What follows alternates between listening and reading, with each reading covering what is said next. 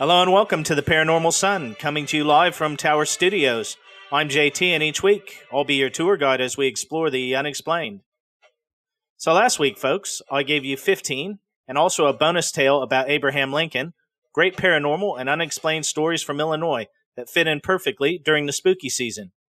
Now, you should know here at The Paranormal Sun, we don't do anything by halves, so here we go. I'm doubling down with 15 more, and of course, I haven't forgotten a bonus tale for you, coming up later on in the program. So first and foremost, folks, I hope that you did enjoy the Halloween special, which came out on the Friday before Halloween. If you haven't had a chance, go back and listen to that. That's just all straight stories and tales, so that's all stories that I've heard or, you know, I've been involved in or friends of mine or listeners to the show have provided. So if you haven't had a chance, you know, go back and check that out because I think you would really enjoy it. And that one is just straight stories. There's no news of the damned or anything else, so we're straight into the meat of it. Now, you know, as I said, when I started looking into doing some of these tales of Illinois for you for Halloween, I found that, you know, it was just way too big to do in one episode. That's why I split it into two. And I didn't actually realize until I got a bit too close to Halloween that it was going to be two. So that's why we're doing one in early November. But nevertheless, I think you'll really enjoy this one. These 16 stories are just as good as the first 16. So I think you'll really enjoy it. And as always, you know, as I say, if there's something you'd like me to cover on the show or there's something you'd like to know a bit more about, just, you know, drop me a line. Sometimes there's not a lot more out there to find than what I already have, but you never know. There are some things that, you know, might be out there that I haven't researched all the way up to the end. So, you know, let me know if there is something interesting that you'd like to hear more about. So first and foremost, look, folks, as always, thank you to everyone in the world listening to this. It means the world to me. I really do appreciate it.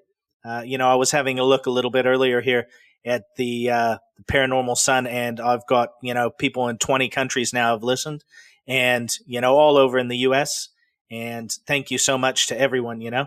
Again, during these Halloween shows, I've tried to keep the thanks kind of brief. But, you know, everyone out there knows how important you are to me. And there are certain people who have been there the whole journey. And, of course, I really appreciate what you've done for me. And thank you very much for everyone, you know, for supporting me.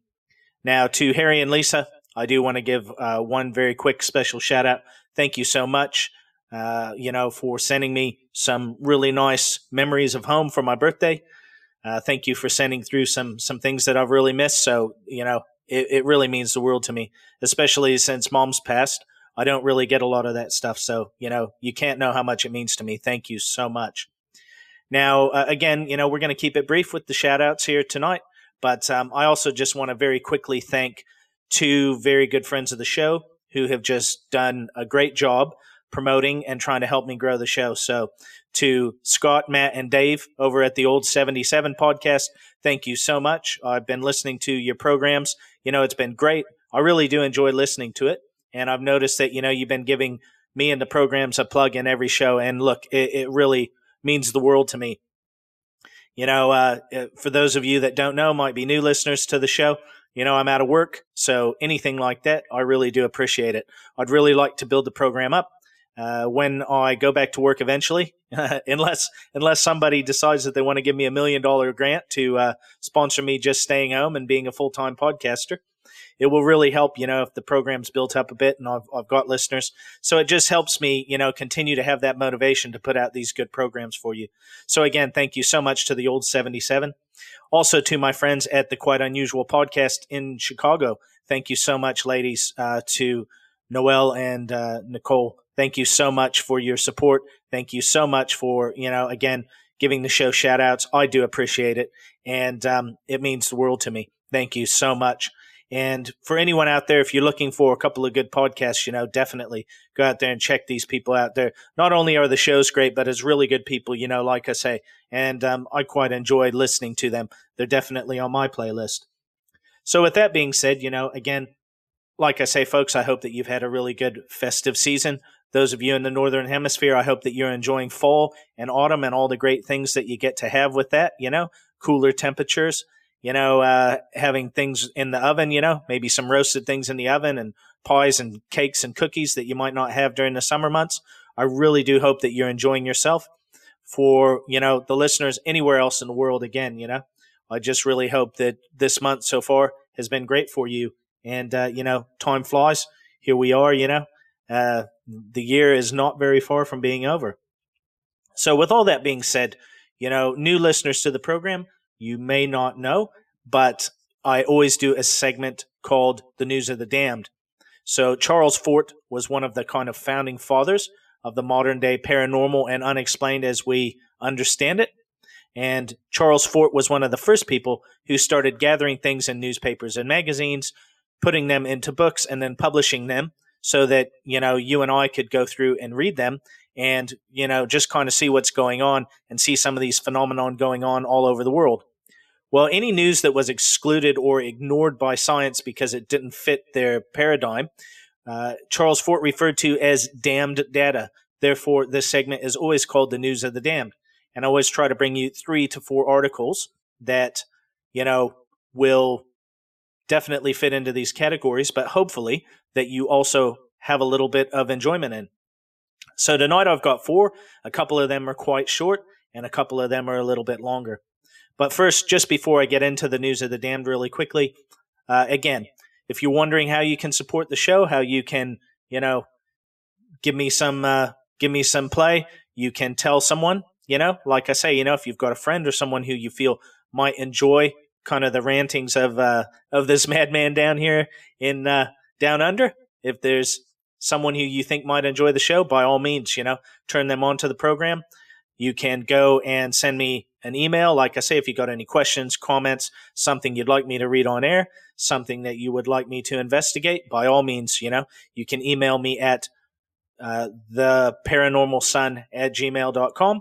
You can also go to theparanormalsun.com website. That's my website. You know, I've got all the shows hosted there. I try and keep, you know, semi up with the blog there. You can also go and follow on Instagram, just The Paranormal Sun on Instagram, and then also on, you know, Facebook. I've got a Facebook group page called The Paranormal Sun. So you can go and follow me anywhere there. You know, if you're feeling generous, you can go onto The Paranormal Sun website, drop a few dollars in my PayPal link. You can also go and support me on Patreon.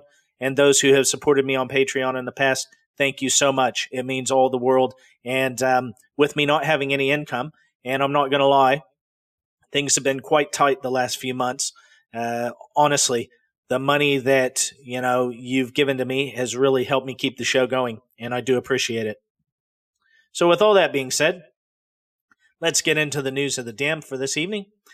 And the first one here is from the coast to coast am.com website. So I've got a couple from coast to coast am. And the first one here, and this is byline by Tim Banal, who is the website guru over there. So as I always say, anything from coasttocoastam.com will be Tim Banal is usually the, you know, attributed person. And this one says, Happy National Sasquatch Awareness Day. And this is from the 20th of October. It says, in the pantheon of odd and obscure holidays, October 20th stands out as a date which may be of particular interest to paranormal enthusiasts, as it happens to be National Sasquatch Awareness Day. The concept was first proposed back in 2009 by way of a Change.org petition, presumably meant to mark the anniversary of the filming of the iconic Patterson-Gimlin Bigfoot film on October 20th, 1967. Although the idea initially received middling support online, it has since slowly grown over time, not unlike the legend of Bigfoot itself. This year, the burgeoning holiday caught the attention of Oregon television station KPTV, who dispatched reporter Joe Vithalayil to the North American Bigfoot Center, which is located in the ironically named city of Boring and helmed by Finding Bigfoot star Chris Berrickman. Reflecting on the impact of the Patterson-Gimlin movie, he mused that the footage was the best and the first footage obtained of a Sasquatch, and it's one of the only ones that holds up to that level even now. Meanwhile, indicative of how October 20th holds a special place in Sasquatch lore, Nebraska Governor Pete Ricketts signed a proclamation recognizing the date as Bigfoot Crossroads of Nebraska Day. Honored as part of the decree is Harriet McFeely, who operates a museum devoted to the cryptid in the city of Hastings that made headlines earlier this year when it acquired a flag believed to have been shredded and braided by Bigfoot, and I covered that on the program.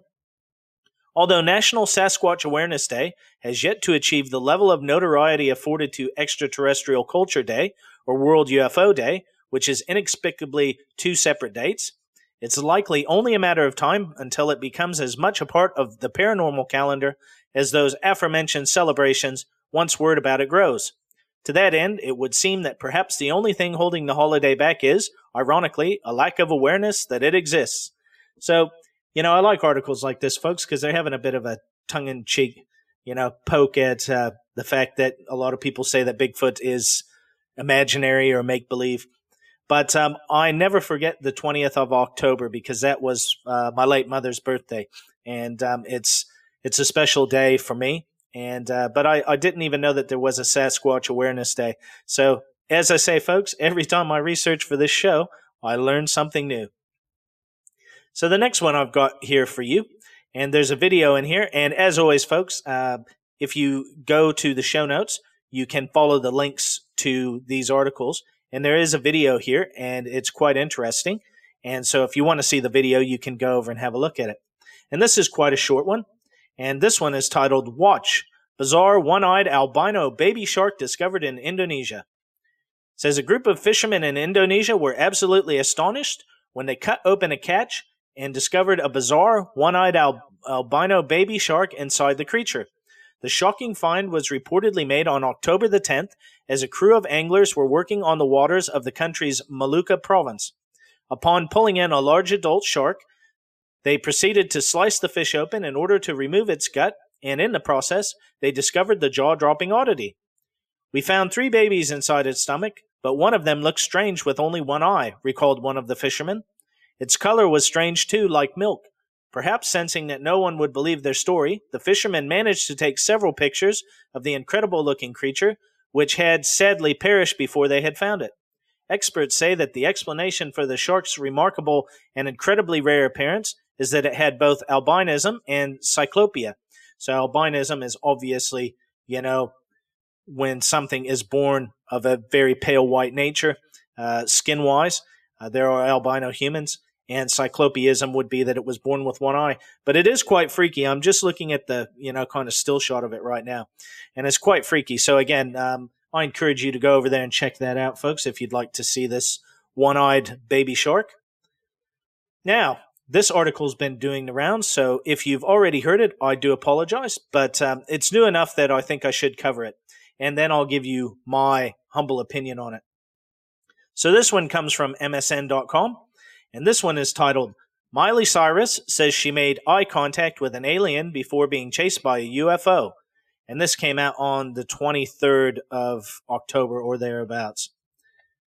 It says, Miley Cyrus has claimed she made eye contact with an extraterrestrial being after it chased her down in some sort of UFO while she was driving in California.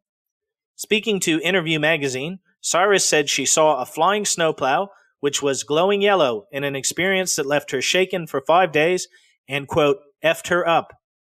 I got chased down by some sort of UFO, she said. The best way to describe it is a flying snowplow. It had this big plow in the front of it and was glowing yellow. I'm pretty sure about what I saw, but I'd also bought weed wax from a guy in a van in front of a taco shop, so it could have been the weed wax.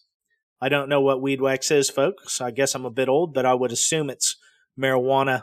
Some derivative. It says the Wrecking Ball singer insisted she did see the object flying and that her friend did too. There were a couple of other cars on the road and they also stopped to look.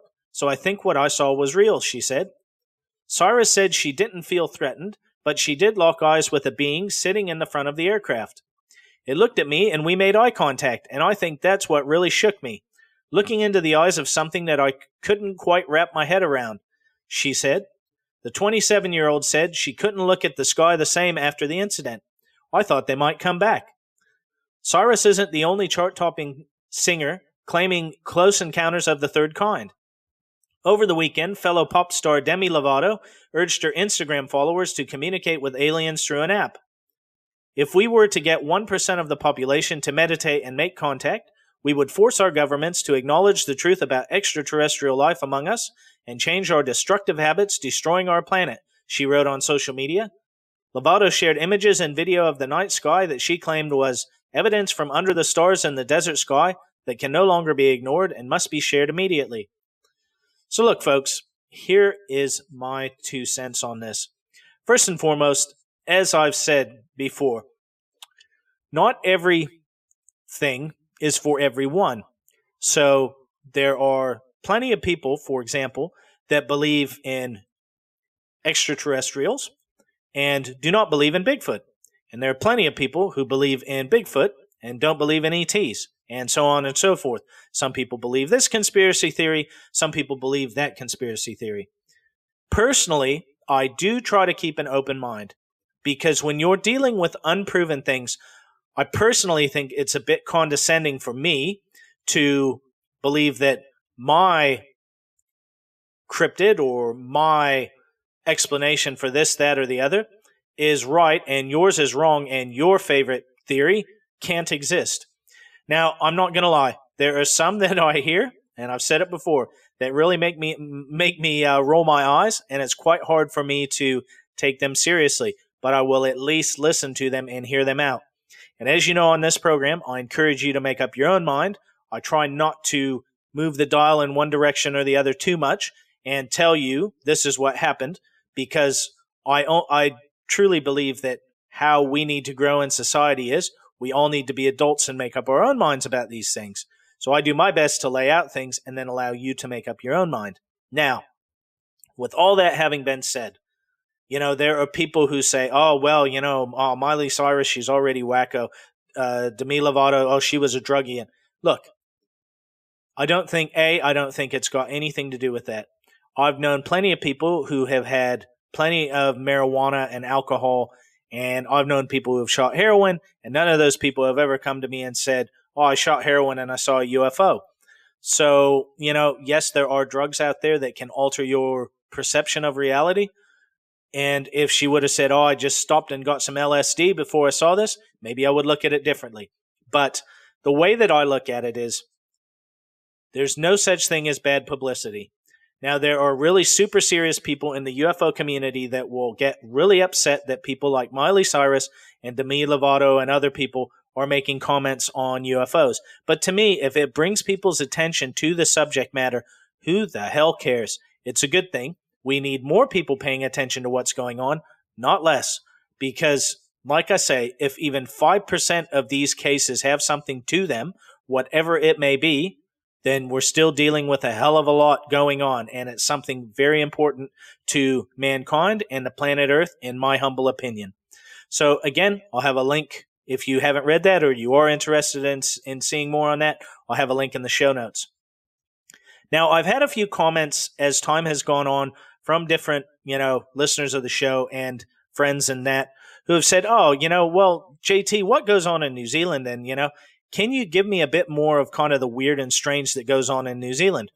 So I have specifically got a very good article for you. And look, I'd not heard about this. I stumbled across it as I prepared for a future program. Okay. Now, this comes from New Zealand. It is much more in kind of the histories, mysteries type vein, but to me, it's fascinating. Now, this is a bit of an older article, and it's two parts, so I'm going to read you one half tonight and one half the next program. So this came from November of 2018, and this is from the eLocal magazine, so it's like a free magazine that goes around here, you know, and I can't think of what it would be like back in the U.S. It's been too long since I've been gone. But, you know, it just turns up in your letterbox. You don't order it. It just tends to show up.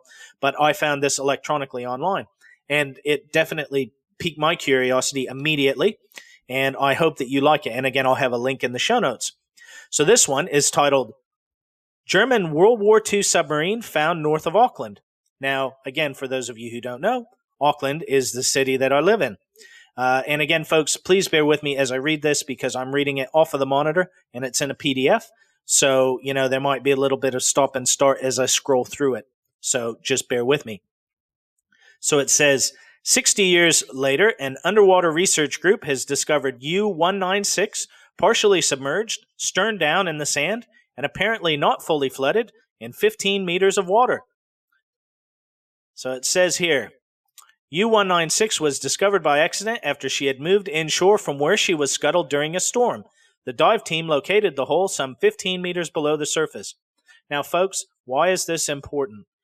From a straight historical perspective, if we take nothing else into consideration, we were told that the Germans really didn't have anything to do in the South Pacific in World War II, not with submarines, with some surface ships at the beginning of the war, but basically we were told even the Japanese only went into Sydney Harbor briefly, okay? So basically there should have been no submarines anywhere near New Zealand waters. And when I say anywhere near, I mean within 1,000 miles or so of coming into New Zealand territorial waters in World War II. So if there's nothing else behind this, just that in and of itself is history changing. So this was by the late David Child Dennis. It says, it is surmised that the U-196 refueled from German convoy raider Orion somewhere near Palau before the German surrender brought inevitable internment, then headed south as the Japanese Navy was preparing for a general withdrawal to the home islands. So that would have been in about 44 or 45, folks. Approaching New Zealand from the north, the German U-boat slipped into the Tasman Sea, well clear of the American supply lines running from Fiji to Townsville, Australia. Submerging during daylight hours to avoid the air and sea patrols, the submarine, her batteries almost exhausted and air rapidly fouling, carefully surfaced to continue towards New Zealand. Sorry, folks, I've had an ad pop up here real quick. It's quite annoying, actually. Okay. So it said, her batteries almost exhausted and air rapidly fouling, carefully surfaced to continue towards New Zealand. Wartime submarine crews will never forget that first ear-popping rush of fresh, clean air as the diesels restart. By dawn, she had recharged her batteries and air supply to return to the depths and continue her slow crawl south. May in northern New Zealand waters is generally fine and warm. So again, for those of you in the northern hemisphere, just think opposite seasons. So that's about May, you know, May. So that's more like, November? Yeah. But cool after dark. The U-boat had reached the coast just north of Dargaville, so that's in the far north of the North Island, in the early hours of the first available moonless night, sometime in mid-May. Everyone aboard understood Germany had surrendered on May the 8th, but their former ally Japan was still at war and the U-boat was likely to be mistaken for a Japanese submarine. They could not relax their guard for a second. By the end of the fifth day at sea, the boat was preparing to make landfall near Dargaville. After a long dogleg west out into the Tasman to avoid the air patrols from Waipapakuri, the boat made best speed due east towards the planned rendezvous. Everyone not needed below was ordered on deck to watch stations and make ready to leave the boat. After 3 nerve-wracking hours, the sandy beaches of the Dargaville coast suddenly appeared through the sea mist. They had made it, but what next? The crew immediately took to the life rafts, taking only small personal possessions with them. With a final check, the captain and chief engineer sent scuttling charges and, with a last glance at an old comrade, joined the waiting crew. Within half an hour, they had reached the beach. They never saw U-196 vanish beneath the waves when the explosives tore open her forward compartment to the sea. The last thing they heard was a series of dull thuds and silently marking her passing. But U-196 was not to die that day. U-196 was a Type IXD-2 submarine, launched at Bremen from the A.G. Wesser shipyard on April the 24th, 1942. At just over 287 feet long and some 1,800 tons fully loaded, she was specifically designed as a long-range convoy raider. Under Corvette Captain Kenrott, she completed the longest patrol achieved by a submarine during World War II, 225 days at sea, from March 13, 1943 to October the 23rd, 1943. Now that's about 3/4 of a year, folks. On completion of this patrol, she was stripped of her armament and converted to a specialized cargo boat. She was supposedly lost in the Sunda Strait on November the 30th, 1944, to unknown causes. In other words, she failed to make a routine report to U-boat headquarters in Berlin and was presumed lost. Scientific cooperation. From 1942, the Germans had been producing uranium-235 oxide in cake form deep underground in Czechoslovakia. This program was known only to a very few within the Reich. Even Albert Speer allegedly had no knowledge of the project, so Albert Speer was in charge of running the entire economy of Germany during World War II, and they're saying that not even he knew about making this uranium oxide, which was exclusively controlled by the SS under Dr. Hans Kammler. He's another interesting man.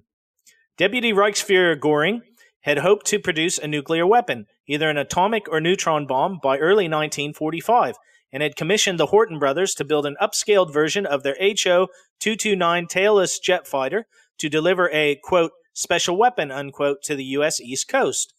This was known as the American Bomber Project, a jet bomber designed to fly at 1,000 kilometers per hour for 11,000 kilometers and deliver a 3,000-kilogram weapon. It also required to reach 40,000 feet in altitude, which was beyond effective American radar range. But where did U-196 fit into all of this? Unbeknownst to Allied intelligence, the Japanese had established a nuclear research facility in Northern Korea, which had been occupied since 1910. Northern Korea, that is, not the research facility. Under the German-Japanese Technical Exchange Program, Germany supplied enough technological aid to ensure the Japanese could manage their own domestic bomb project. This included supplying a number of scientists and technicians. Sometime during the middle of 1944, U-196 set sail from Germany, bound for Japan. However, on May the 5th, 1945, while still in Asian waters, she, along with all other German naval vessels, was recalled to Germany. Many of the U-boats didn't comply with such an order. Commanders untypically organized a vote about what the crew should do. Many opted to sail for South America. But U-196 appears to have taken a very different course. It arrived sometime during mid-May 1945 off the Northland coast near Dargaville, with a crew that made no operational sense at all. They made an attempt to scuttle the boat and came ashore. 60 years later, the underwater research group discovered the boat, partially submerged, stern down, in under 15 meters of water, so that's less than 45 feet, in the sand and apparently not fully flooded. And what happened to the crew? According to locals, the crew had made their way ashore, probably at night, where they appear to have been a dispute immediately after landing, during which one crew member was shot. Why is not known, but even more strangely, the crew, enemy aliens, were permitted to settle among the locals, where their grandchildren live today. Why? Now that, look folks, that is very odd. As none of the original crew remains, it is there we must again make assumptions. The Allies were unable to complete the manufacture of an atomic bomb before September 1945. The program was that the American fusing system was incapable of igniting the low-grade uranium oxide that Manhattan Project had produced up to that time. Testifying before the U.S. Congress, Dr. Robert Oppenheimer, senior scientist in charge of the Manhattan Project, stated uranium-235 cake was used to produce the first two bombs on Japan, and that it was recovered from a German-type XB U-boat, U-234, carrying 80 gold-lined cylinders containing 560 kilograms of uranium oxide. It had sailed to Portsmouth, New Hampshire, arriving 16th May 1945, where it surrendered to the U.S. Navy. The Americans immediately produced the bombs used against Hiroshima and Nagasaki. But where had U-196 been on May 5th, 1945, when Germany recalled her Navy? It's believed that she was in Korean waters delivering technical support to the Japanese research facility. While the Germans had been defeated, they had hoped the Japanese may have produced a nuclear weapon before the Americans. The Russians were in receipt of accurate information about the Manhattan Project from pro-Soviet sympathizers who have infiltrated the operation, but they were unaware of the Japanese project. Moreover, the Japanese were not at war with the Soviets, and trade had continued between the two throughout the course of the war. The Japanese had gambled that Soviet forces would be deployed in the West against a possible combined Allied German offensive to recover Eastern European territory overrun in the advance of Berlin. They believed it was possible to retain their Manchurian possessions, from which they could defend the Japanese home islands until they could complete their own bomb. But the Russians were already planning a massive invasion that was to overrun the Japanese Manchurian Empire in a matter of only 2 weeks. Beginning in July 1945, finally advancing to within 10 kilometers of the Japanese home islands. It's thought the Germans who arrived on U-196 were part of the Japanese and German nuclear program, which was considerably more advanced than the Americans. The Allies were not prepared to allow such valuable specialists to fall in Soviet hands, so they arranged for them to disappear. And what better place than New Zealand? It would allow them to be debriefed in complete secrecy, then vanish into obscurity. U-196 was discovered by accident after she had moved inshore from where she was scuttled during a storm. The dive team that located the hulk some 15 meters below the surface was unable to establish the engine room was either clear or only partly flooded. This was able to, so they're saying that it's either got air in it or it's only got a little water. This has made the boat slightly buoyant and allowed it to shift in heavy seas. The intention of the dive group was to gain access to the engine room and attempt to refloat the U-196. However, they needed to ensure there was no radiation risk before entering the vessel. And then it says, to be continued. So, folks, look, I've opened up several cans of worms here by reading you this article, and it's definitely things I want to cover over in the future. As time goes on, there has been more and more come out about World War II that what we were taught is, at best, only partially true.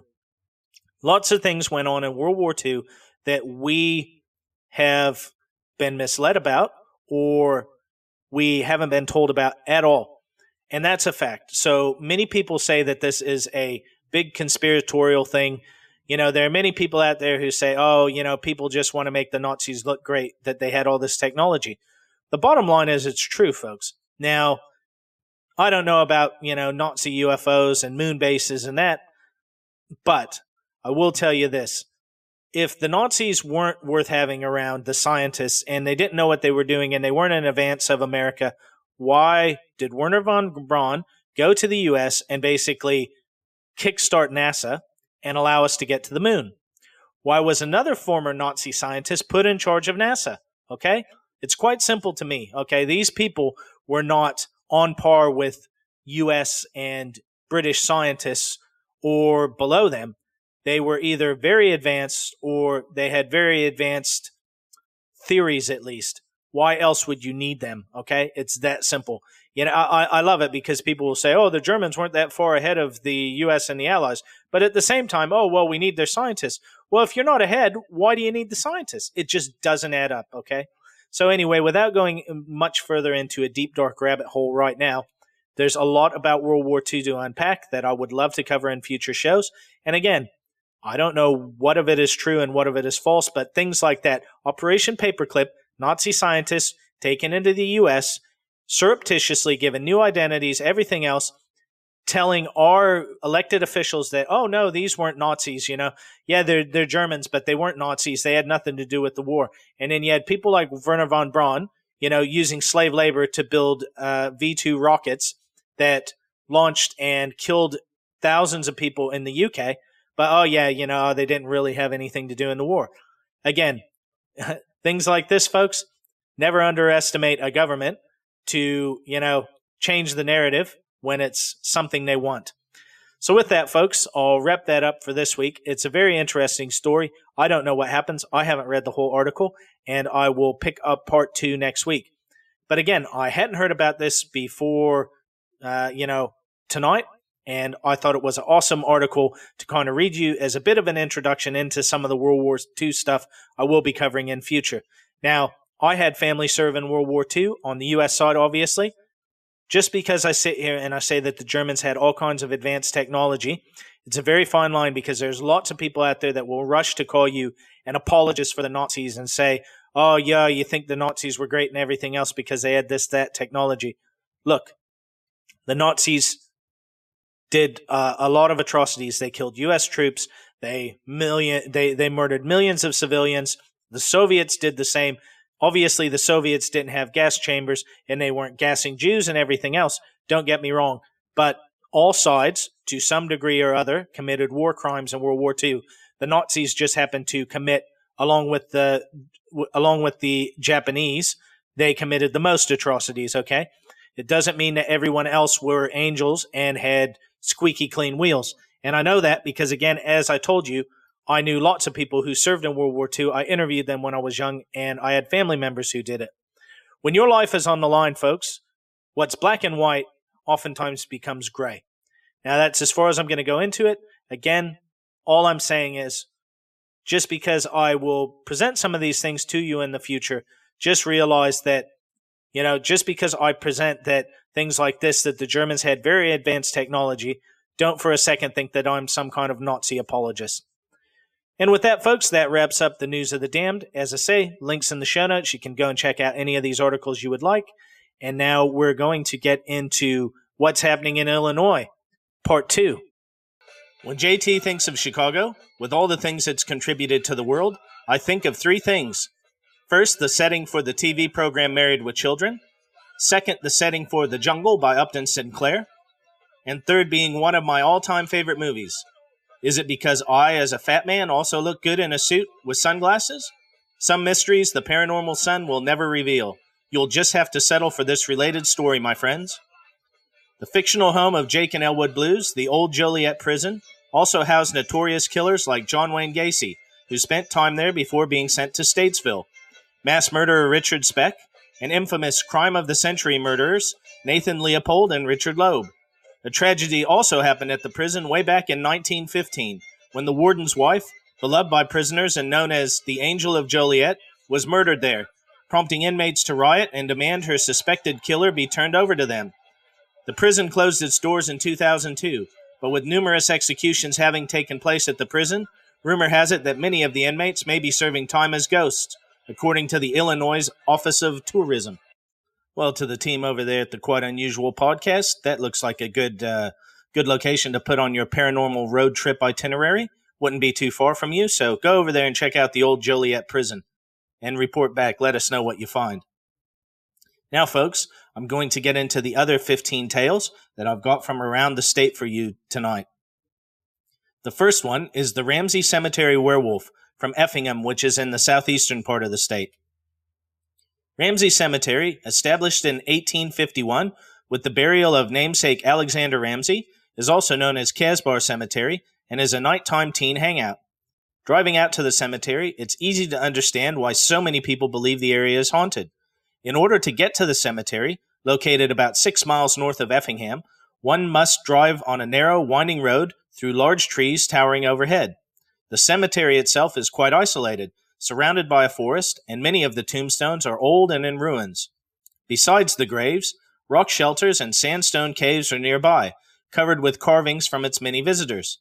A young man committed suicide inside a chapel that stood in the cemetery from the 1920s to the 1960s. The chapel has since been demolished. The story goes that one dark evening in the 1960s, a troubled young man drove out to the chapel.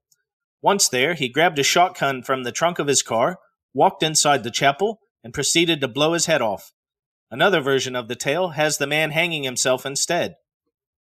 Among the many legends, there is a story of a man in a black cloak with red glowing eyes who is a manifestation resulting from occult activity that took place here in the past. Another legend tells of a werewolf that lives in the caves on the ground, and yet another says those who put a penny heads up on a tombstone will come back later on to find it upside down. The werewolf is said to be hiding in the nearby caves, and a spooky man with red eyes and a black cape are just two of the legends surrounding the Ramsey Cemetery. Both the black cape man and the werewolf reportedly have origins in the occult activity that is supposed to have taken place in the rock shelters near the cemetery. The werewolf can be heard howling and has even occasionally been known to show itself to visitors late at night. Perhaps the man and the werewolf are actually one and the same entity. Now I'm going to get into the findings of a paranormal team that visited the cemetery in 2004. Among the many people who have ventured to the cemetery at night are local paranormal investigators Rhonda and Cassie, an aunt and niece team from Effingham who wished only to be identified by their first names. After getting permission from the owners, they investigated Ramsey Cemetery several times in 2004. It's always been a big party spot, and there's been tons of legends about cloak figures, ghostly figures on horseback, werewolves. Most people have a story about it, Cassie said. One of the stories I've been told is that people go up and find a tombstone and leave a penny on it, and they will come back and it will be changed. I think one of the most popular stories I've heard is the cloak figure with the red eyes. There's also been several reports of strange lights and strange sounds, she said. Rhonda said they use a digital and a 35mm camera and a video camera with night vision during investigations. While the team has found some evidence in other locations, they did not find anything at Ramsey. We've done a couple investigations, and we've never got anything ourselves, but I'm not saying there's nothing out there, Cassie said. When asked about the rumors of haunted caves in the area, Cassie said she thinks the caves are actually small indentations in some rocks next to the creek that flows near the cemetery, but she's not sure because the supposed caves are on private land. Area residents may never know what actually runs the grounds of Ramsey Cemetery at night, but its legend will likely live on. Now, for those of you that know anything about gangsters and the 1920s and 30s and Prohibition, you would have heard of the St. Valentine's Day Massacre. So this has got to do with the haunted bricks from the St. Valentine's Day Massacre. A commercial garage on the north side of Chicago was the setting for the most horrific shooting in mob history, the St. Valentine's Day Massacre.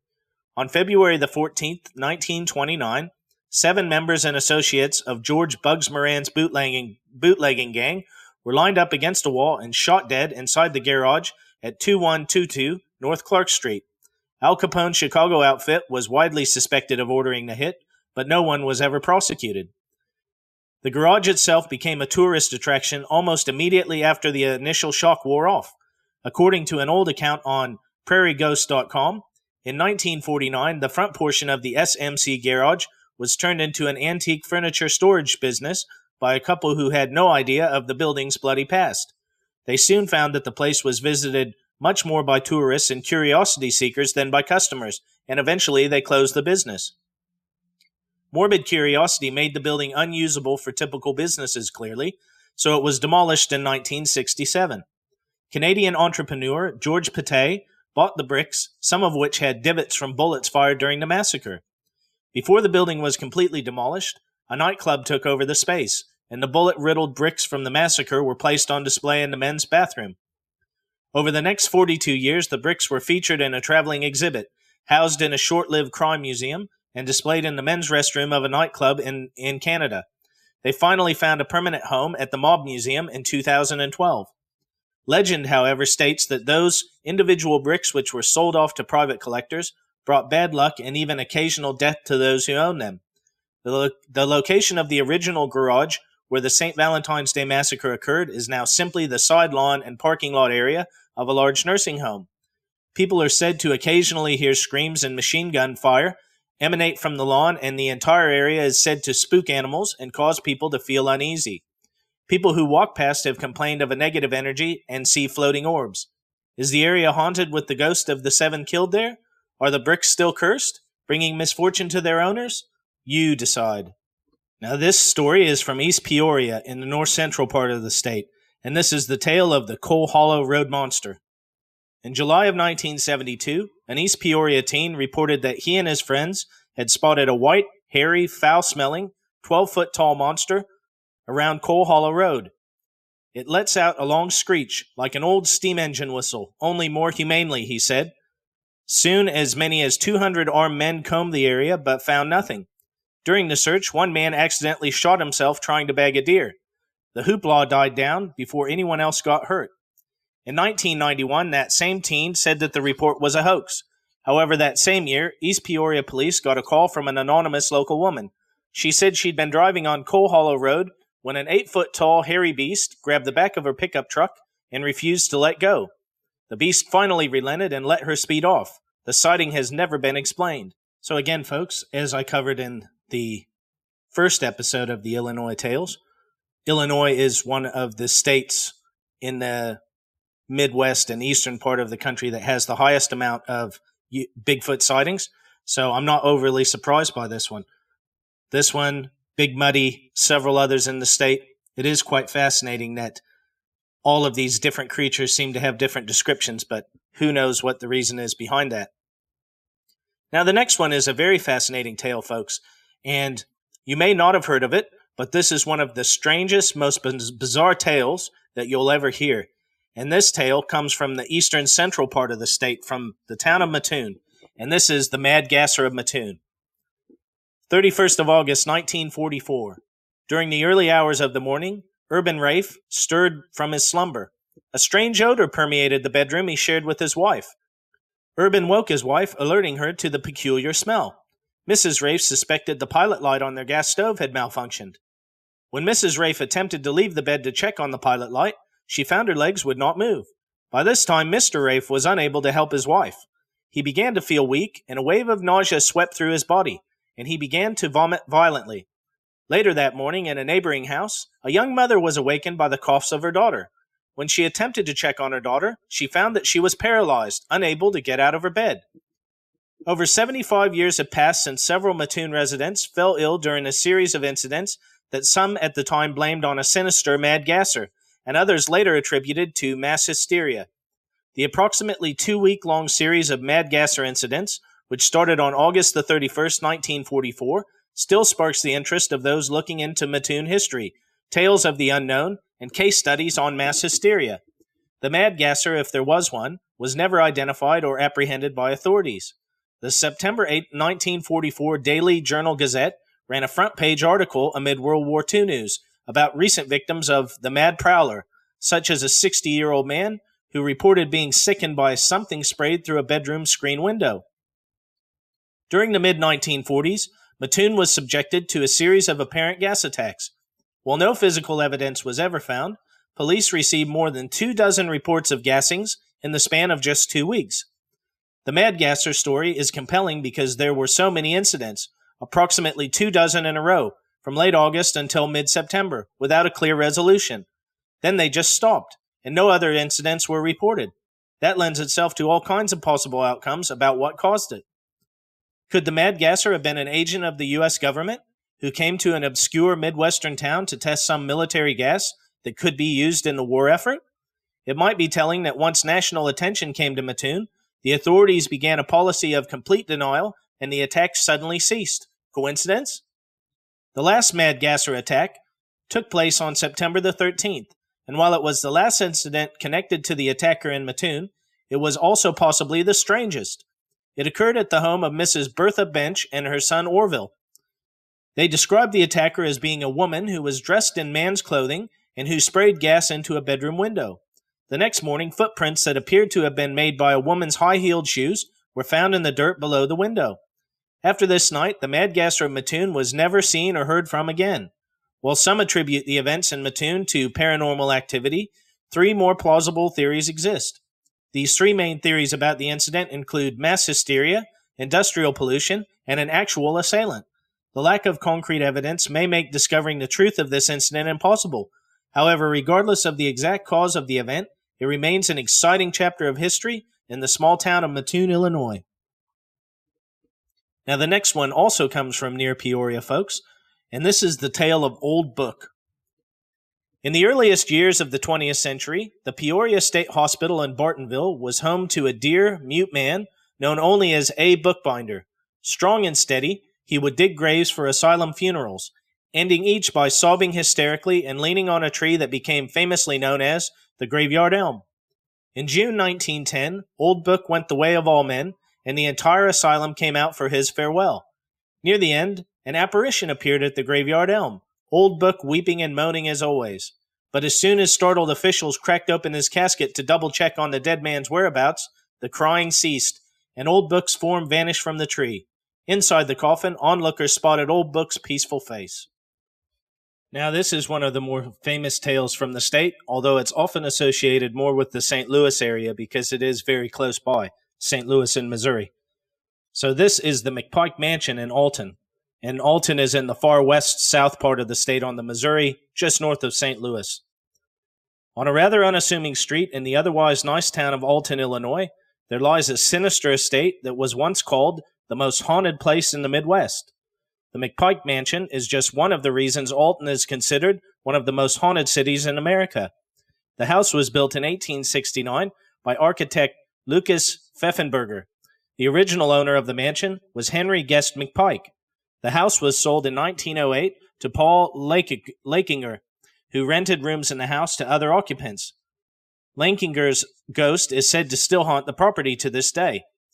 Thousands of visitors and paranormal investigators have visited the grounds of the notorious McPike Mansion, claiming spirits still roam the property.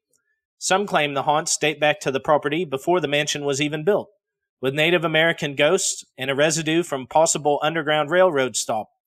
Other mysterious stories include servants of the building, a cook in the kitchen, and the strange death of a woman in a bathtub. Some even believe that Eleanor and Henry McPike still roam the corridors of their former home. All total, more than 11 different spirits have been experienced in recent years. When George and Sharon Ludke bought the rundown McPike mansion in Alton for $42,000 at an auction in 1994, they didn't realize the cost to rehab it would be so overwhelming. They also didn't know it was haunted, or so they say, as do others who have visited. Sharon's first experience was when she tripped on a loose floorboard and she felt a tug on her leg, as if she was being saved from falling, she recalled. About 4 days after purchasing the mansion, she had a dream about her grandmother telling her, "It's all going to be okay." She decided to start repairing the mansion, but only on one condition. "If you, the spirits, want this house fixed, you better not scare me," she said, "because if you scare me, I'm out of here."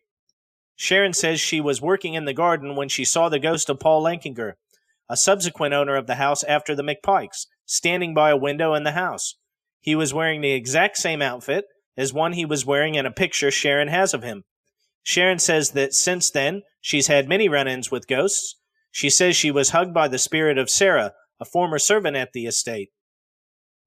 For about 2 decades, the Ludkes have given tours of the brick Italianate mansion and hosted seances, campouts, and anything else they can think of to bring attention to the historic building, and also raise money for its restoration. Lydia is Henry McPike's mom, who didn't live in the house, but likes to make her presence known. Ludke says she's seen the ghost of Henry McPike, who appears as a dark shadow and sometimes wears a coat. He has appeared in the front window in one photo, she says. It is not uncommon to find in photos of the mansion orbs, balls of light, even figures appearing in the windows that were not seen by the human eye when the photo was taken. This grand old house is thought to still house many of the spirits that once lived there. Many psychics and mediums have felt the presence of what they believe to be the McPike family, servants, as well as some of those who resided in and owned the house since 1936. The wine cellar is said to be the most haunted location of the whole property. Footsteps and voices have been heard, and the heavy metal door that leads to the cellar has been seen moving on its own. A strange, unexplainable mist has even been reported following guests as they move through the cellar. In 1992, what eventually became Alton Odyssey Tours was founded. The owner recalled a memorable night at McPike Mansion when she and the tour members saw a full-blown apparition coming down the mansion stairs. She looked, for lack of a better term, Hollywood, with a diaphanous gown of an iridescent blue, Lewis recounted. Her hair and gown were flowing as if there was a wind machine aimed at her, she described, but her feet were oddly fluttering, almost ballet-like, suspended a few inches above the stairs. Lewis said that to this day, when somebody tells her, "I was on that one tour," she knows exactly what they meant. "It really took our breath away," she said. "Everyone was mesmerized by it." So again, folks, that's the McPike Mansion in Alton, Illinois. If you want to head over there and check it out, make sure you report back and let me know. But there have been thousands of people through there on different tours. And my understanding is that the inside is actually condemned, so for a long time, they weren't allowed to take people in. I don't know if that was recently or not, but people would walk around outside and they would claim to see things in the windows and that. But nonetheless, a fascinating tale. And, you know, the tale from this tour guide that, you know, they saw this apparition coming down the stairs. In my mind, it almost would look like something that you would see at the Haunted Mansion at Disneyland or Disney World, you know, for those of you who have been there. That's kind of how the description, you know, seems to me anyway. Now, the next one is quite a brief one. And this is from Oswego, which is just northeast of Chicago on the fringe. It's in the northeast part of the state on the fringe of Chicago. Cherry Road outside of Oswego is said to have been the scene of a tragic accident. While predominantly straight, there is the sharp 90-degree angle toward the end of the road. A young couple allegedly wrecked their car after prom while taking that curve too fast. The boy crawled from the wreckage and wrote "help" in his own blood on the pavement. His girlfriend's ghost can be seen at the bend. Over the years, local teams have painted "help" on the road with red spray paint. Well, folks, I think that many places have legends of a bend in the road called Dead Man's Curve. I knew of one where I was growing up as a boy, and there were stories about, you know, a car going off the road and people seeing ghosts. So again, urban legend or something more. As always, folks, here at the Paranormal Sun, I leave it up to you to decide. Now, the next one is quite an interesting one, and it's similar to tales from many places. And this is from Egypt, which is in the far southern part of the state, and this is the tale of the Vanishing Man. Egypt, Illinois, has its very own prize ghost legend. According to this legend, a man boards the bus in Egypt. When the bus crosses the bridge, however, the man disappears. Some years back, a man suddenly died while waiting at a bus stop in the city, and now his spirit is trapped riding the same bus line into eternity as the Vanishing Man. He has been known to get on the bus only to disappear from plain sight as soon as the bus passes over a particular bridge. There's no way of knowing if it's him, that is, until he vanishes into thin air right before your eyes. Now, folks, this is a very fascinating tale, and as I've told you on the last episode about Illinois, the city of Decatur is, you know, got so many different tales of hauntings and paranormal activity, and I'd never heard of this story, but this is a really in-depth, interesting one, so sit back. This one will take a little bit for us to get through. And again, for those of you who don't know the state very well, Decatur is right in the middle of the state. It's kind of... you know, it's not far from Springfield, and those are considered kind of like twin cities. They're quite close together. You've got Springfield and Decatur. Florence Culver and her husband John were sitting down to dinner on a late fall evening in 1903 when Florence was frightened to hysterics by what she witnessed coming out of the fireplace. According to Lynn Potter of the Historic Decatur Foundation, the story of what scared Florence in her home at 412 West Prairie Avenue was passed down for years in the family's oral history. She saw this black apparition, Potter said. It floated across the room, through the wall, into the kitchen, and then it just disappeared. The next morning, she had John rip up that fireplace and brick it up to keep it from coming down that chimney again. Culver wasn't alone in seeing something supernatural in Decatur in November of 1903. In fact, for a week straight, Decatur, particularly the west end of town, was terrified by a veiled black figure carrying a baseball bat. Some believed it was really a ghost. Others said it was someone in costume. There are many stories of hauntings in Decatur, but few that have received as much attention in the general public at the time of their appearances as the Black Ghost, which there are reports of as far back as 1880. It was described in the November 14th, 1903 Decatur Herald as a creeping thing with awful eyes that burn like fire. The face of the terrible creature covered with a veil added to the frightful appearance of the ghastly something, bringing forth screams from the unaccompanied ladies of the West End of the city as they go to their homes.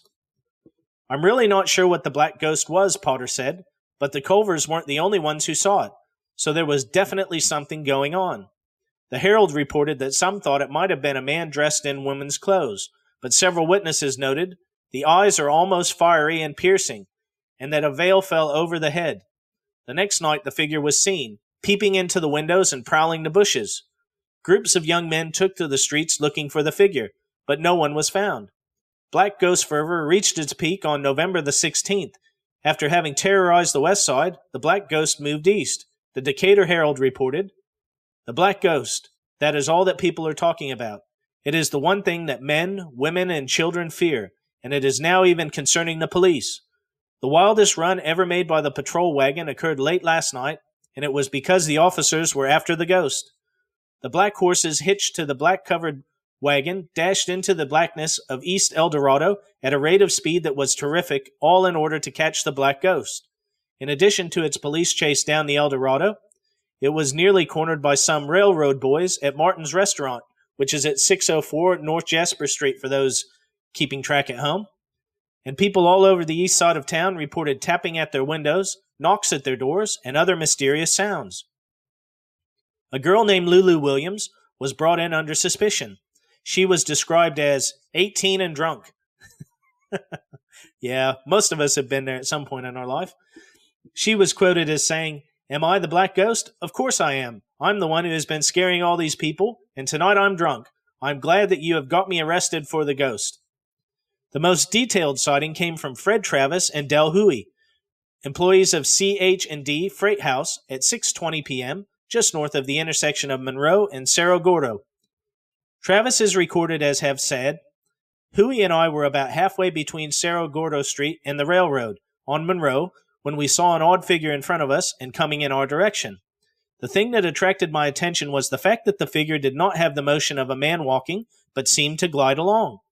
Then I noticed that the face was covered with what seemed to be a black veil.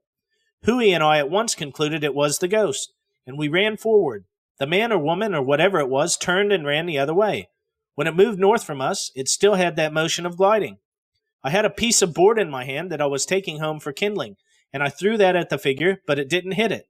Just then the figure disappeared, and I don't know if it turned the corner and went out on the Wabash right-of-way or if it turned into a yard there. At any rate, we could not find it, and we made a search. Travis said the ghost was 5'9", with broad shoulders, and wore a nun's habit with a veil. It was holding a stick 18 inches long. Travis, who had recently placed for a semi-professional baseball team, was regarded as one of the fastest men in the city. Regardless, the ghost easily outpaced them. Later that same night, a man named Theodore Fowler also encountered the Black Phantom, this time on West Decatur Street. He was in the 900 block, walking east on the north side of the street at about 10:30 p.m., when he saw a black-shrouded figure appear ahead of him. It glided along for about half a block and then abruptly vanished. This convinced him that the figure he had seen was a ghost. The people of Decatur were convinced that a real ghost was in their midst, and search parties were organized to try and track the monster down. Early in the evenings, crowds of men and boys could be found in every part of the West End. El Dorado and Monroe streets were thoroughly searched. All of the search parties went armed with sticks and clubs, apparently hoping to thrash the ghost if they managed to catch it. They roamed the streets and alleys for most of the night, shouting and laughing to one another. The only thing these ghost hunters managed to find was trouble, since sleeping residents began reporting their behavior to the police around midnight. Decatur Police Chief Daniel Sullivan was skeptical of the ghost. He said the original ghost had been a woman trying to catch her husband with another woman, and that after the original had accidentally frightened a couple of people, and the newspaper made mention of it, others took advantage of the ghost scare and went out to have some fun. Still, Sunday and Monday night, the entire police force patrolled the outskirts in the hope of catching the ghost. At that point, the black ghost had become a joke, but it's at least a little creepy that there were similar supernatural sightings made 23 years earlier. In the early days of the Decatur Herald, the December 31st, 1880 edition contained the headline, A Ghost. The story describes several black citizens of Decatur near St. Peter's African Methodist Episcopal Church, 515 South Church Street, seeing, quote, a huge, dark object, darker than the darkest night. It bore the general appearance of a gigantic man, headless and armless, and it moved swiftly, though it did not walk. A large number of people claimed to have seen it, even Macon County Board of Supervisors Commissioner Houston Singleton. Many believed it to be the spirit of Isaiah Barrister, who had been murdered by Mike Hackett 4 years ago. The ghost appeared in various shapes. At times it wore the garb of a man, and other times a shroud. It caused enough of a stir that, like in 1903, there was a large group on watch, with pistols, boomerangs, and shillelaghs, ready in case they saw something. Nothing like a good shillelagh. The 1880 incident happened just before construction began on the Culver House. Those involved with the restoration of the Culver House the last 17 years have never seen the black ghost, but many of them have heard strange noises in the old mansion. It's obviously haunted, said Historic Decatur Foundation member Joyce Rhodes. I know people have seen lights and orbs. While construction began on the house in 1881, it wasn't finished until after John Culver purchased it in 1901. The house was converted into apartments, but it fell into ruin in the 1970s. A murder occurred in the Culver House in 1988, and there were also 2 suicides. Potter said the house was built on an Indian burial ground, and we all know that's an ongoing theme. The mystery of the black ghost will likely never be solved, but it certainly managed to establish Decatur as a weird and haunted place, even back in 1903. Okay, folks, this next one is from the southwestern part of the state, near Carbondale. And this is one of the creatures with one of the coolest nicknames for a cryptid. And this is the Murfreesboro Mud Monster, also known as Big Muddy. The year was 1973. It was summer in Murfreesboro, Illinois, but the town would never be the same. A couple parked near a boat ramp, when they saw a large, non-human figure approaching them, making a terrifying noise. They told the police about the incident. The police didn't believe them, but they went to the scene and saw large footprints.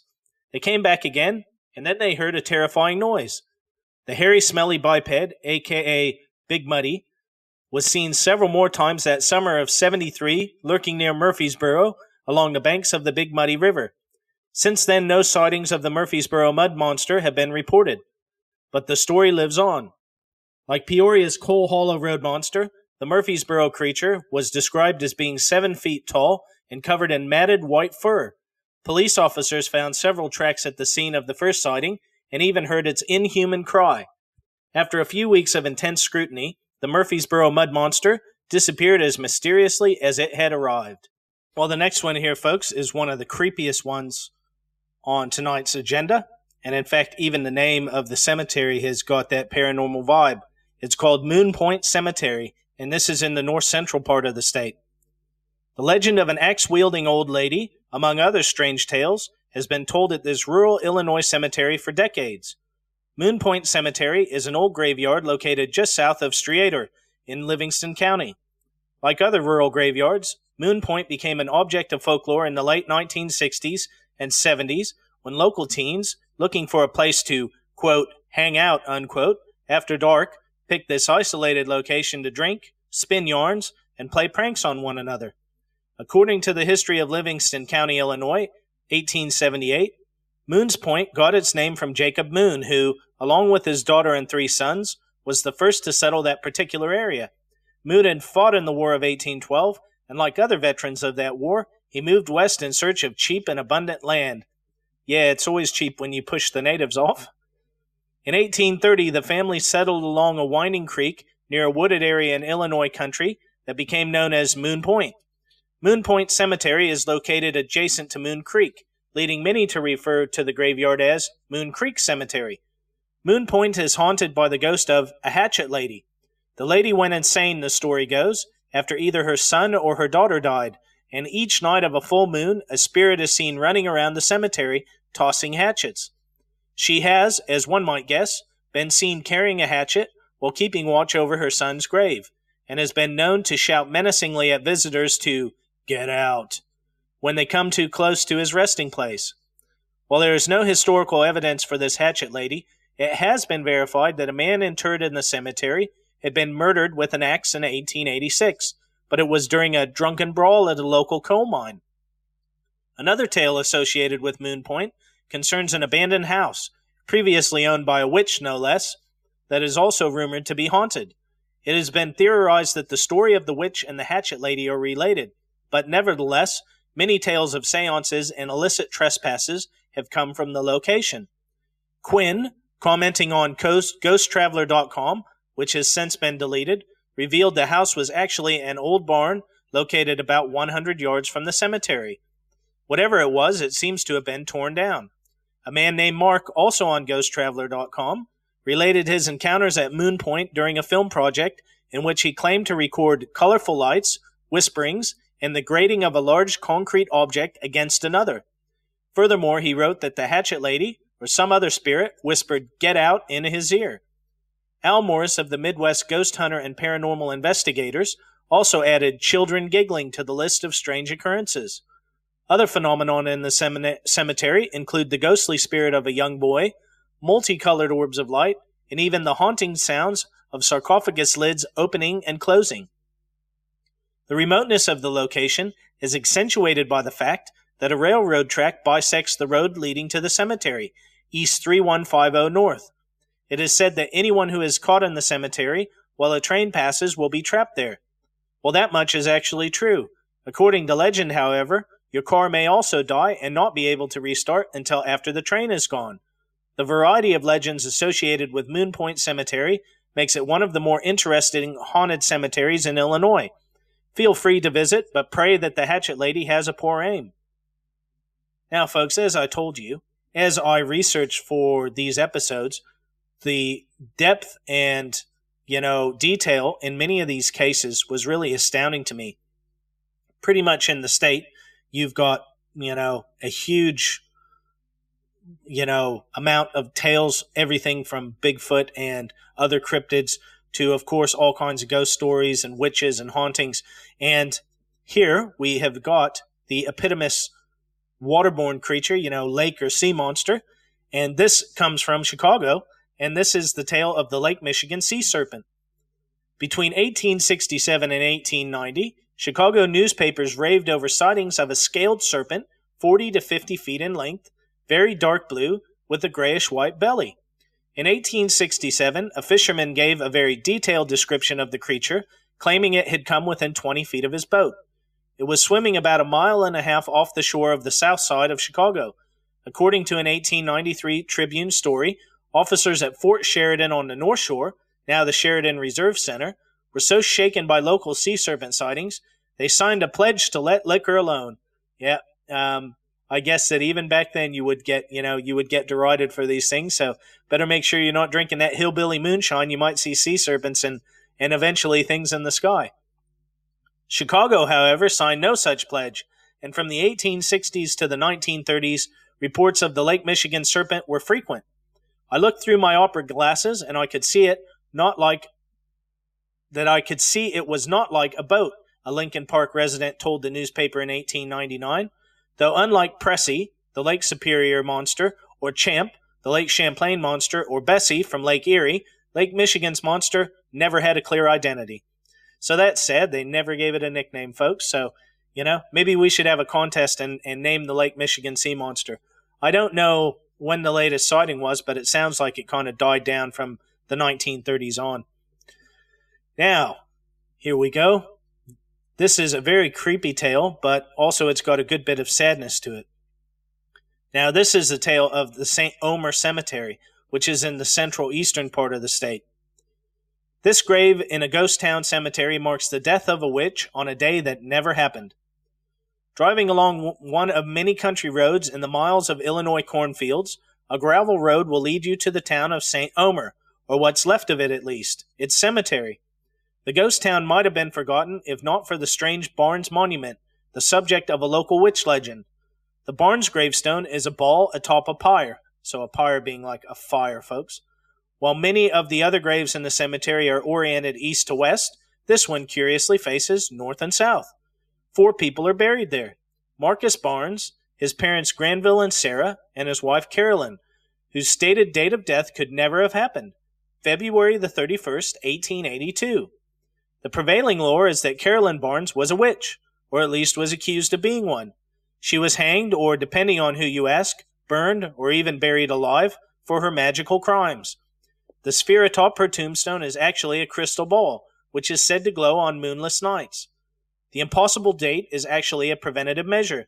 The witch would rise again on her death date, but if her death date never came, she wouldn't reappear. People also claim that film photographs of the Barnes grave won't develop, though digital ones seem to do just fine, and the secret rituals are carried out there in the dead of night. The last claim may have some credence to it, given that the ball has repeatedly been found with melted white candle wax stripped on top of it. In reality, there are few facts to back up accusations of witchery. Local lore seems to have sprung out of the weird anomalies surrounding the tombstone. There is, however, some tragic history surrounding the Barnes family. Marcus Barnes died in a sawmill accident in 1881, and was buried with his parents. Just 2 months later, Carolyn would die of pneumonia at the age of 23. Her actual death date was either the 26th or 28th of February. February 31st was likely just a typo too expensive to fix, not to mention that there was no one left in the Barnes family to mend the error. In fact, there wasn't even anyone in the town. The town of St. Omer only held about 40 to 50 families, a post office, a blacksmith, and a general store. By the time the Barnes family had died off, the town had done the same. Now, fittingly, all that remains of St. Omer is its cemetery. Aside from the mysterious monument, the remote and serene cemetery has many other old grave markers worth perusing. It's a brief walk through the history that Carolyn Barnes is somewhat responsible for keeping alive. Now on we go with the tales of the weird folks, and this one is from the north central part of the state, north of Peoria, and this is the tale of the Springdale pterodactyl. And yes, that's Springdale, not Springfield. So in 2013, a reader of the Chillicothe Times Bulletin swore that he'd seen a pterodactyl swooping over Springdale Cemetery. During the lunch hour one weekday, while driving past the graveyard, he saw a tremendous pair of wings soaring above the mausoleum. He said other drivers were looking and pointing at the same place in the sky, but he apparently was the only one to pull a U-turn and speed to Springdale.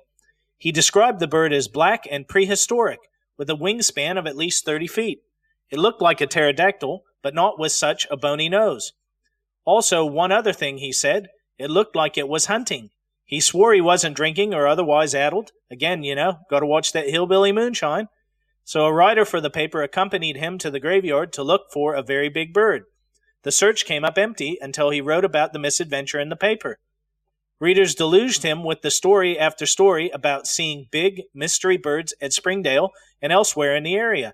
At the lagoon in Glen Oak Park, a pterodactylish bird was spotted. The bird did not seem to be afraid of people, a reader said. Off Alta Lane, a bird as tall as a man stopped to look at a homeowner's koi pond. Its wingspan was perhaps 30 feet. It flew off without incident.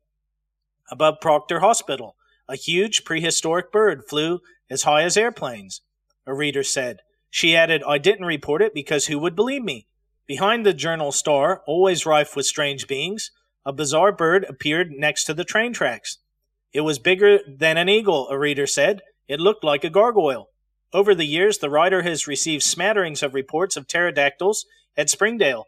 Supposedly it barks like a dog and nests in remote areas. Now, folks, again, as always, I leave it up to you to decide what things like this could be.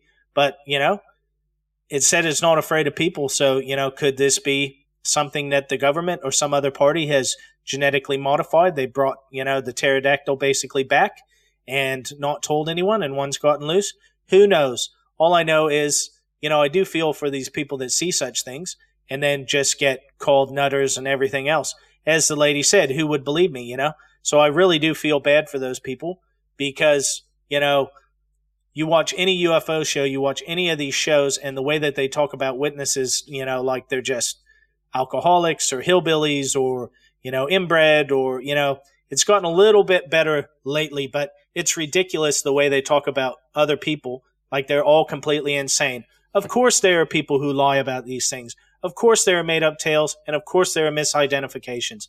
But, you know, to just shout someone down because you don't like what they're saying and you don't like what they claim that they've seen, to me is just, you know, it's not a very good human virtue to have, to just call someone an idiot because you don't agree with what they saw. Well, now, folks, the last one for this evening I've got for you is quite a fascinating one. It's one of the strangest cases of a cryptid that I've ever heard of, not only in Illinois, but period. And this one is from Enfield, which is in the southeast part of the state, the far southeast part. And maybe you've heard of this title before. Now, this is the Enfield Horror. Now, that's not to be confused with the Enfield Poltergeist, which occurred in London. In the 1940s, a leaping monkey-like creature was spotted in Mount Vernon, Illinois. 30 years later, a similar beast, though now with 3 legs and eyes as bright as flashlights, was seen several times in nearby Enfield, including one report from a local radio newsman. Perhaps one of the most peculiar cryptids in the world, this thing was seen hopping around the city of Enfield, just generally causing mayhem. It was short, 3 to 4 feet tall, with T-Rex arms. That's a shout out there to Lisa. You'll definitely have a chuckle about that. With T-Rex arms and massive pink eyes that jutted out like flashlights. Witnesses say that the thing was covered in thick gray hair.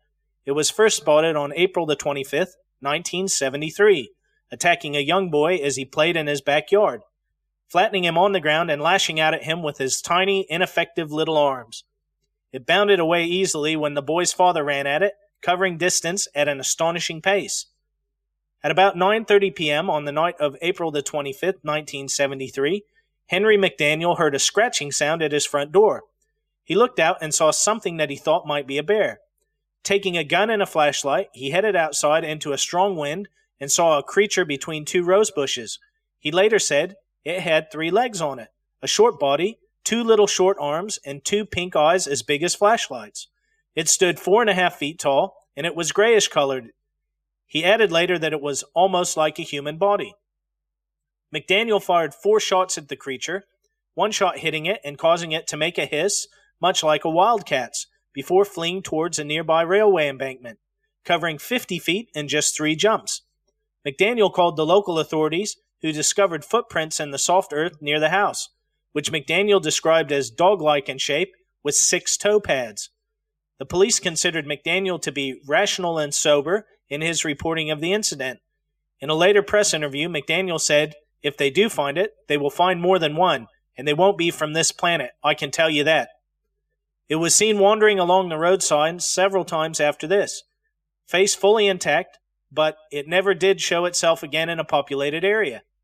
2 weeks later, on May the 6th, McDaniel called the radio station WWKI, claiming to have seen the creature again, at 3 a.m. that morning. It was negotiating the trestles of the railroad tracks near his home, and McDaniel said, "I saw something moving out on the railroad track, and there it stood. I didn't shoot at it or anything. It started on down the railroad track. It wasn't in a hurry or anything." A search party including WWKI's news director Rick Rainbow explored the area later that day and reported observing an ape-like creature standing in an abandoned building near McDaniel's house. They claimed to have made a recording of the creature's cries and fired a shot at it before it fled. It was then that noted cryptozoologist Lauren Coleman, now those of you who know a lot about cryptozoology, Lauren Coleman is definitely a mythic figure in the cryptozoology world, and I've definitely heard a lot about him. So Lauren Coleman arrived on the scene to investigate the eyewitness claims as well as the sound recording. Coleman also heard the haunting cry of the creature while searching an area where eyewitnesses claimed to have seen the thing. Quote, "I traveled to Enfield, interviewed the witnesses, looked at the side of the house at the Enfield monster had damaged, heard some strange screeching banshee-like sounds, and walked away bewildered." In the 1974 July edition of Fate magazine, Lauren Coleman and Jerome Clark feature the Enfield horror in an article entitled "Swamp Slobs Invade Illinois." Coleman even chronicled discussing this intriguing case with famed paranormal investigator as well as best-selling author of the Mothman prophecies, John A. Keel, in his book Mothman and Other Curious Encounters. What was it? Guesses range from an alien to a deformed kangaroo to a chemistry experiment gone bad. It was suggested that the creature may have been a kangaroo escaped from a nearby zoo, which would explain the 3 legs. Description as the tails of kangaroos look like a 3rd leg. McDaniel was adamant that the creature wasn't no kangaroo, having owned such a creature as a pet while on military service in Australia, and noting that kangaroos have narrow faces and tracks that leave claw marks. A few days after the event, United Press International quoted an anthropology student who suggested that the creature may have been a wild ape, noting that such animals had been reported throughout the Mississippi area since 1941. Other investigators have suggested that the monster was associated with the spate of UFO sightings that allegedly plagued the region during the same period, and those with a more supernatural bent have asserted that the beast, with its tendencies to be aggressive towards humans and try to break into their homes, has all the earmarks of a classic demon attack. Whatever this creature is or is not, it has not been reported in almost 40 years. That, however, does not mean that it's not still lurking in the shadows of some old train yard, waiting to return to scratch on another door in the wee hours of the night. Well, folks, hopefully you've enjoyed all these tales from the land of Lincoln. I got started and I just couldn't pare down the list, so I hope you've enjoyed them as much as I've enjoyed bringing them all to you. Now, folks, next week's program is going to be on the world-famous New Zealand UFO case of the Kaikoura Lights, so I hope you look forward to that. I've had some listeners who have asked me, what about New Zealand? What goes on there? Do you get a lot of UFO sightings? So we will cover that sighting next week. And as always, I'd like to leave you with a quote from Art Bell, which is that a mind should not be so open that the brain falls out. However, it should not be so closed that whatever gray matter which does reside within may not be reached.